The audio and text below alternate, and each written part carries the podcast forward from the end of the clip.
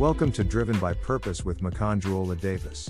A M. Davis Projects production podcast where knowledge never grows gray. Here's today's broadcast. There will be a time to dance. Feeling hopeless could be a thing we may not all avoid outrightly in one of the experiences we will have to face in life. The sad part is how people hunt for a quick fix to pull themselves out of that ugly situation. In my darkest moments in life, I have learnt the intrinsic value of sorrow. I understand that no one truly knows the worth of happiness except he finds something to compare it with. When we are happy, there will come a time to be sad. And when we are sad, there will come a time to be happy. Remember, the scripture never says, do not mourn or grieve, but says, a time to grieve and a time to dance. In fact, the scripture encourages grieving when our skies are gray, rejoice with those who rejoice, mourn with those who mourn. Things happen, and we must learn to live with them. For to truly live, we must live to learn. We won't grieve all our lives. When it's time to move on, get giddy up. We won't live in depression all our lives over things we cannot change. When it's time to move on, please wash your face, eat well, sleep well, and do all the wells well.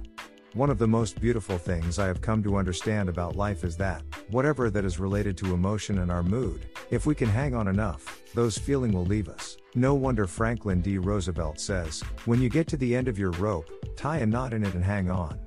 When your mind is preoccupied by doubts, fear, and anxiety, it is hard to think of anything possible to live for, and that's why people commit suicide. In a situation like this, one of the things that can be helpful is by shifting our own thoughts. The longer we dwell on it, the quicker we sink in it. I had thought of suicide a few times in my life, and after a few days, when I changed my focus to the positive part of life I could possibly have left, it looked like my life was messed up, and I didn't see myself being useful for myself anymore. Hence, I focused on how I could be useful for others, and everything changed.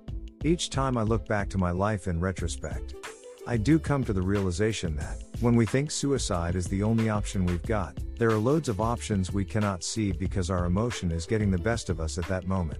More so, there are options we feel are not possible, and there will never be a better way to truly know that except we try it out. That is why it is said, the ground beneath you is shifting, and either you get sucked in by holding on to old ways, or you take a giant step forward by taking some risks and seeing what happens. Even though we can't change everything, that tells us that whatever we cannot change in life is meant to be endured.